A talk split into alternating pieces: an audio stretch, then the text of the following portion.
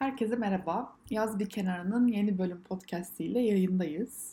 Bu söylediğim cümle de doğru mu bilmiyorum bu arada. Yaz Bir Kenara yeni bölüm podcast ile veya Yaz Bir Kenara podcast'inin yeni bölümüyle yayındayız. Daha doğru bir cümle sanırım. Evet neyse. E, bugünkü podcast'te feminizmden bahsetmek istiyorum. E, sebebini anlatacağım önce neden feminizm konusunu seçtiğimi. Çünkü aslında e, feminizmden bahsetmeyecektim her hafta böyle oluyor. Bir plan yapıyorum, bir konuya karar veriyorum. Sonra öyle bir şey oluyor ki konu değişmek durumunda kalıyor. Ee, neyse sebebini anlatayım önce. Kesinlikle görmüşsünüzdür yani mutlaka denk gelmişsinizdir. Sosyal medyada inanılmaz ilgi gören Save Ralph e, kısa filmine diye düşünüyorum. E, gelmediyseniz de mutlaka izlemenizi öneriyorum. E, bu animasyon kısa filmi e, bir deney tavşanı olan Ralph'in e, sahte belgeseli diyeyim. E, daha önce eminim ki böyle bir animasyon yapılmıştır e, farkındalık yaratmak amacıyla ama ben e, denk gelmemiştim. Denk geldiysem de hatırlamıyorum. Bu beni bayağı etkiledi. Son zamanlarda hiç bu tarz bir şey görmemiştim çünkü. E, herkes tarafından da inanılmaz bir ilgi gördü bu kısa film ve inanılmaz çok paylaşıldı. Yani kimin e, hikayesine baksam veya Twitter'a girsem e, Save Ralph konuşuluyordu. E, ben de paylaştım bu arada şahsen hem e, yaz bir kenardan hem de kişisel hesabımdan e, öz eleştiri yapacağım biraz. Bu biraz ikiyüzlülük gibi gelebilir. Çünkü izlediğimde çok etkilendim ve paylaşmak istedim ama açıkça söylemek gerekir ki hiç şimdiye kadar aldığım ürünlerin hayvanlar üzerinde deney yapıp yapılmadığına bakmadım. Hiç böyle bir şeye bakmak aklımın ucundan bile geçmedi ki bu benim hani e, cahilliğim belki de. E, vejeteryan veya vegan da değilim. E, çok et, kırmızı et ve türevlerini çok tüketmemekle beraber hayvansal ürün tüketiyorum. Yani yumurta, peynir vesaire çok yerim, çok tüketirim. E, ama hayvanları çok seviyorum ve burada kendimle çalışıyorum. Bunun farkındayım.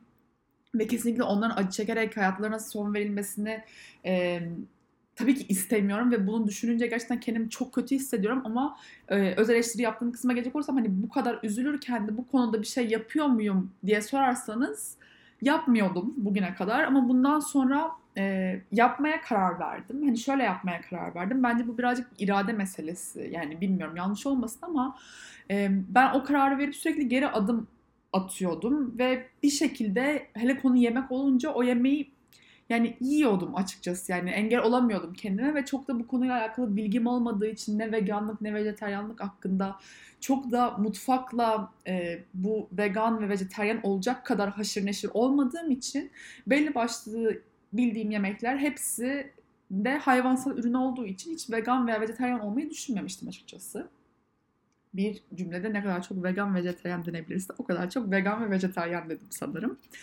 E, fakat şöyle bir karar aldım ben. E, kozmetik ürünlerine gelince e, konu birazcık düşündüm ve dedim ki bu, bunu yapabilirim. Yani bir kozmetik ürünü alırken bir şampuan, deodoran, e, diş macunu alırken e, bu ürünlerin hayvanlar üzerinde test edilmediğine bakabilirim dedim ve bunu yapmaya karar verdim. Kendimce böyle bir küçük bir adım atmaya karar verdim.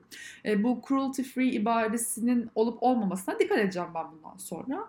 E, bu animasyonu yapanlar da bence bir şekilde bu farkındalığı yaratmaya çalışıyorlardı. Çünkü tabii ki her şeyi e, yapan da vardır bu arada mutlaka vardır ki benim tanıdığım var. Bunu çok özenle ve dikkatli bir şekilde yapan ve asla istisna yapmayan. Kendisini inanılmaz takdir ediyorum ve inanılmaz imreniyorum. Keşke ben de bu kadar güçlü iradeye sahip olsam diye. E, zorlasam belki genel olarak hayatımı düzene oturtsam ben de bu şeye baş koyup inanılmaz derecede e, düzenli ve disiplinli bir şekilde vegan ve vejetaryen olmayı, cruelty free şeyler yani deney yapılmayan hayvanlar üzerinde e, malzemeler almaya özen gösterebilirim belki. Şu an kendimce küçük bir adım attım. Ve e, tabii ki bu işte bir öyle bir öyle olacak bir şey değil diyecekler mutlaka çıkacaktır. Ama e, hak vermekle beraber ben kendi adıma bir adım attığımı düşünüyorum ve bundan sonra buna dikkat edeceğim. Umarım sözümün arkasında durabilirim. E, bu konu üzerinde de aslında konuşacak kadar ve size bilgi aktaracak kadar e, bilgi sahibi değilim ben şahsen. E, o yüzden çok da bu veganlık, vejetaryen konusu hakkında uzatıp hani bilgi vermeye çalışmak istemiyorum. Biraz fazla uzattım. E, konu e, Save ve hayvan deneyleri alakalı değil tabii ki. Ama e, buraya nasıl geldi diyecek olursanız yani Save konu feminizme nasıl geldi diyecek olursanız e, bu animasyon viral olduktan sonra e, bir sürü erkek veya kadın yani bir sürü insan diyeyim çünkü gerçekten cinsiyet ayrımı e, görmedim ben Twitter'da. E, bu animasyonu paylaşıp altına üstüne e, sözde feministler her gün 10 ton makyaj yapıyor ama işte bilmem ne feministler öyle yapıyor ama işte bu kadınlar da böyle yapıyor. Bir sürü e, yorum gördüm ve şaşırdım çünkü yani birincisi kozmetik ürünlerinin makyaj malzemeleriyle kısıtlı olmadığını, şampuan, tıraş köpüğü, diş macunu, vücut şampuanı gibi ürünlerin de kozmetik olduğunu bilmeyen, e, bunu bilmese bile e, mantıklı bir şekilde düşünemeyen bir kesim olduğunu görmek gerçekten çok rahatsız edici. E, bence herkesi rahatsız ediyordur diye düşünüyorum. Yani sadece beni değil. Çok komik duruyor bence. E, bu kadar mantıktan uzak yorumlar bu kadar kolay yapılmamalı. Yani bir insan bir şey söylemeden ve bir şey yazmadan bin defa düşünmeli ben bir şey yazarken belki bin bir defa düşünüyorum ki ona rağmen e, kötü yorum aldığım, laf edildiği oluyor. E, bu çok komik duruyor. Yani bu kozmetik ürünlerini sadece kadınlara ve makyaja bağlamak bence çok komik. Ama bu zaten bunu yapan insanların ben e, ikiyüzlülüğü sorguladığını veya işte bu e, animasyonu paylaştıktan sonra e, makyaj malzemesi reklamı yapan influencerları, ünlüleri e, yargılamak için, onların iki yüzlülüğünü gözler önüne sermek için yapıldığını düşünmüyorum. Bunu yapan bir kesim de var. Ama bu kozmetik ürünlerini sadece kadınlara ve sözde feminist ne demek bilmiyorum ama sözde feministlere e, yükleyen insanların e, bunu yapmaya çalıştığını düşünmüyorum. Burada bence yapılmaya çalışan tek şey e, saldırmak, e, bu yani amaç saldırmak ve e, aşağılamak ve nereden işte biz feminizmi e, savunmuyoruz çünkü ne olduğunu bilmiyoruz muhtemelen. E, o yüzden feministe saldıralım. Nasıl saldıralım? Böyle saldıralım. Feminist olduklarını söylüyorlar ama makyaj yapıyorlar. İşte makyaj yapmasan da laf yiyorsun falan filan. Hiç onlara girmeyeceğim yani. Onlar birazcık artık işin cılıkını çıkartan şeyler ama e, yani feminizmle e, Save Ralph animasyonunu nasıl aynı noktada birleştiriyorlar onu da anlayamadım. Anlayan varsa lütfen anlatsın yani ne alaka dedim yani hani nasıl hani kadınlara bağlamayı yine bir şekilde anlayabilirim ama sözde feministler ve Save Ralph animasyonu ne, ne noktada birleşti, ne noktada kesişti gerçekten anlamak çok güç. Sonra dedim ki kendi kendime e, bir noktada kesişmiyorlar. Bunun böyle bir tweet atılmasının, bu şekilde konuşulmasının sebebi e, feminizmin ne olduğunu bilinmemesi. Sonra dedim ki güzel, sen bir feminizm, feminizmin, feminist hareketinin, feminizm hareketinin ne olduğunu sen bir anlat dedim tatlı tatlı. O yüzden bugünün konusunda feminizm olmasına karar verdim. Yani 8 dakika sürdü neden feminizmi e, seçtiğimi anlatmam. Ama e, işin komikliğini ve aslında garipliğini de gözler önüne sermek istedim açıkçası. Evet, şimdi asıl konumuza gelebiliriz. Asıl konumuz feminizm. E, feminizmi tek bir kelimeyle anlatmam gerekse eşitlik derim. E, tek bir cümleyle anlatmam gerekse de feminizmin cinsiyetlerin sosyal, ekonomik ve politik eşitliğine olan inanç olduğunu söylerim. E, çünkü feminizm bu aslında. Çok basit ve tek bir cümleyle bile anlatılabilecek bir şey feminizm konsepti. Ve e, görüldüğü üzere konsept olarak feminizm korkulacak bir konsept ne de feministler e, korkulacak insanlar. Hatta ve hatta şunu da üzerine basa basa defalarca ve e, hiç bıkmadan söyleyeceğim ki eğer siz de kadın ve erkeğin eşit olduğuna inanıyorsanız adalet önünde, sosyal hayatta, iş hayatında vesaire herhangi bir alanda e, aynı demiyorum bakın eşit diyorum. E, çünkü hiçbir insan zaten birbiriyle aynı değildir. O yüzden fıtrata ters gibi bir yorumla karşılaşmak istemem. E, ben eşitlikten bahsediyorum. Eğer siz de kadın ve erkeğin eşit olduğuna ve eşit olması gerektiğine inanıyorsanız sizler de feministsiniz. Tebrik ederim. E, inanmıyorsanız da e, saygı çerçevesinde buna bir yorum yapamayacağım için yorum yapmamayı tercih ediyorum. E, inançlarınızı, hayata karşı duruşunuzu gözden geçirin eğer buna inanmıyorsanız. E, bence tarihçesine baktığımızda feminizme bu kadar karşı olunmasının bir sebebi özellikle de belli bir kısım tarafından bence büyük ölçüde batıda ortaya çıkmasından kaynaklanıyor gibi geliyor bana. Bu benim şahsi fikrim. E, fakat bunu bir sebep veya açıklanmaya değer bir bakış açısı olarak bile maalesef göremiyorum. E, o yüzden bunu sadece bilgi olarak aktaracağım. Yani feminizm büyük ölçüde batıda ortaya çıkmış bir konsept ama şu an dünya çapında kendini gösteriyor ve kadın haklarını savunan, e, kadınlara değer veren her kurum tarafından da temsil ediliyor. E, biraz tarihçesine bakacak olursak e, şöyle ki Batı tarihinin büyük bölümünde e, bildiğiniz üzere kadınlar e, ev içine sınırlıyken kamusal yaşam erkeklere özgüydü. Orta Çağ'da Avrupa'da kadınların mülk sahibi olması, çalışması, kamusal hayatta katılımı gibi hakları yoktu. 19. yüzyılın sonlarında Fransa'da kadınlar halka açık alanlarda başlarını örtmek zorunda kalıyorlardı. Almanya'da ise kocalar eşlerini satma hakkına sahiptiler. Öte yandan e, kadınlar e, babaları, erkek kardeşleri, abileri, kocaları yani kısacası bir erkek e, temsilci olmadan iş hayatında kesinlikle adım atamıyorlardı. Yani evli kadınların kocalarının izni olmadan kendi çocukları hakkında söz sahibi bile değildi evli kadınlar. E, feminizm hareketi de zaten burada başlıyor. E, modern batı feminist tarihi geleneksel olarak e, her biri bir önceki ilerlemeye dayalı biraz farklı amaçları olan üç dalgaya bölünüyor. E, şimdi birincisinden bahsedeyim. 19. ve 20. yüzyılın ilk dalga feminizmi e, hukuki eşitsizlikleri ortadan kaldırmaya ve özellikle kadınların oy hakkı ile ilgili konuları ele almaya odaklanıyordu. E, bu birinci dalga. İkinci dalga feminizmi 1960'larla 1980'ler arasında gerçekleşiyor ve tartışmayı kültürel eşitsizlikleri, cinsiyet normlarını ve toplumdaki kadın rolünü içererek e, genişletiyorlar. Üçüncü dalga feminizm de 1990'larla 2000'ler arasında gerçekleşiyor. Üçüncü dalgaların e, kendileri tarafından hem ikinci dalganın devamı hem de algılanan başarısızlıklarına bir yanıt olarak görülen çeşitli feminist faaliyet türlerine atıfta bulunuyor.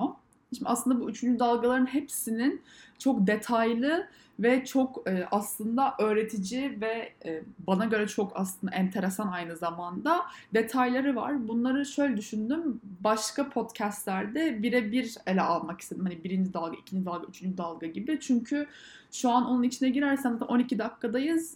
Mümkünatı yok yani bir saatten önce bitmez. E, o yüzden böyle çok kısa birer cümleyle ele almak istedim bu üç dalgayı. Sonrasında e, detaya girerim diye düşündüm. E, şu an içinde olduğumuz 2012 civarlarında başlayan ve kadınların güçlendirilmesine, internet araçlarının kullanımına ve kesişimselliğe odaklanan feminist harekette dördüncü dalga olarak biliniyor. Şimdi bu e, kesişimselliğe değinmek istiyorum birazcık. E, bu terim İngilizce'de intersectionality olarak e, biliniyor. Ve çok çok önemli bir terim ve dilim asla dönmüyor bu arada. O yüzden kusura bakmayın. E, Kimberley e, Crenshaw tarafından e, bulunmuş mu diyeyim, adlandırılmış diyeyim. E, bu terim kimlik belirteçlerinin mesela e, kadın ve siyahi diyelim örnek olarak kadın ve siyahi belirteçlerinin birbirinden bağımsız olmadığını ve her birinin diğerlerini bilgilendirdiğini ve genellikle baskıda karmaşıklık yarattığını savunuyor. E, örnek vererek anlatınca çok daha kolay oluyor. Ben bu örnekle öğrenmiştim. Bize bu örneği okulda vermişlerdi. Beyaz bir erkek bir günde bir kez ayrımcı bir sözle karşılaşıyorsa veya ayrımcı bir hareketle karşılaşıyorsa beyaz bir kadın iki kez, siyahi bir erkek üç kez, siyahi bir kadın ise dört kez karşılaşır. Ee, ve tabii ki bu kesişimsellik e, sadece ırk ve cinsiyetle sınırlı değil. Zaten e, bahsettiğimiz ırklar sadece tabii ki beyaz ve siyahi de değil yani çok daha geniş bir kavram ama örnek amaçlı bunu böyle verdim. E, sadece cinsiyet ve ırkla sınırlı olmamakla beraber din, cinsel yönelim, dil gibi bir sürü faktör bu terimin içine e, dahil. Bunun da üzerine basmakta fayda var.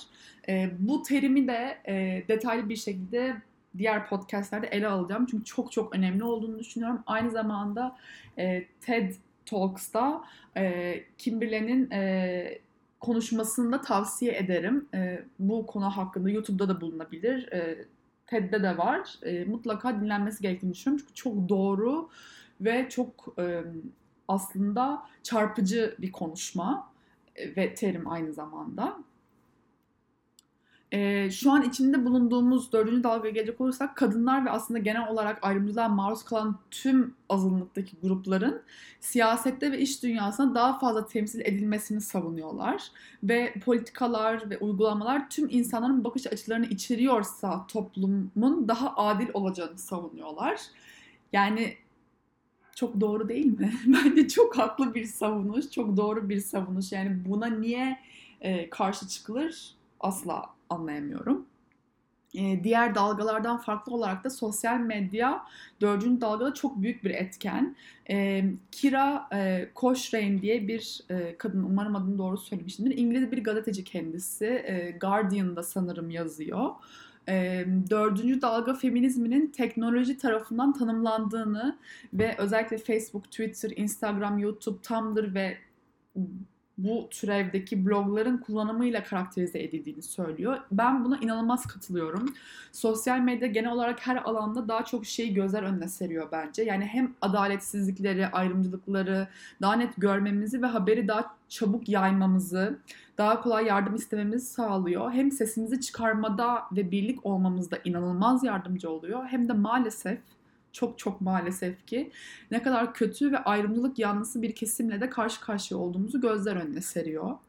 E, o yüzden sosyal medyanın e, bu dördüncü dalgada ve genel olarak şu an yaşadığımız çağda çok büyük bir önemi olduğunu düşünüyorum. E, her şeyi çok daha net e, görmemizi sağlıyor. E, bazen tabii ki e, yanlış bilgi de yayılabiliyor. Bu hep olan bir şey. Çok e, karşımıza çıkıyor ama özellikle feminist hareketinde mesela Me Too movement'tan bahsedeyim. E, Me Too hareketi insanların cinsel suç iddialarını kamuoyuna duyurduğu cinsel istismara ve cinsel tacize karşı bir sosyal hareketti. Yani yüzde yüz duymuşsunuzdur. E, e, Harvey Weinstein aleyhindeki yaygın cinsel istismar iddiaları e, Ekim 2017 e, başında ifşa edilmişti. Bunun ardından hareket e, sosyal medyada bir hashtag olarak viral olmaya başladı ve inanılmaz yayıldı ve herkes paylaşmaya başladı. Ve bu da aslında ne kadar korkunç bir şeyle karşı karşıya olduğumuzu ve aslında bu tarz suçların, ayrımcılıkların, baskının, şiddetin, e, tacizin kimseyi es geçmediğini gördük. Yani isterseniz e, çok zengin, çok güzel, e, dünyanın en güzel kadınlarından varsayılan bir model olun. İsterseniz de evinize dönmeye çalışan bir üniversite öğrencisi olun. Büyük bir tehlikeyle karşı karşıyasınız. Karşı karşıyayız daha doğrusu. Ee, feminizm ayrımcılığa karşı dururken şiddetin de karşısında duran bir hareket.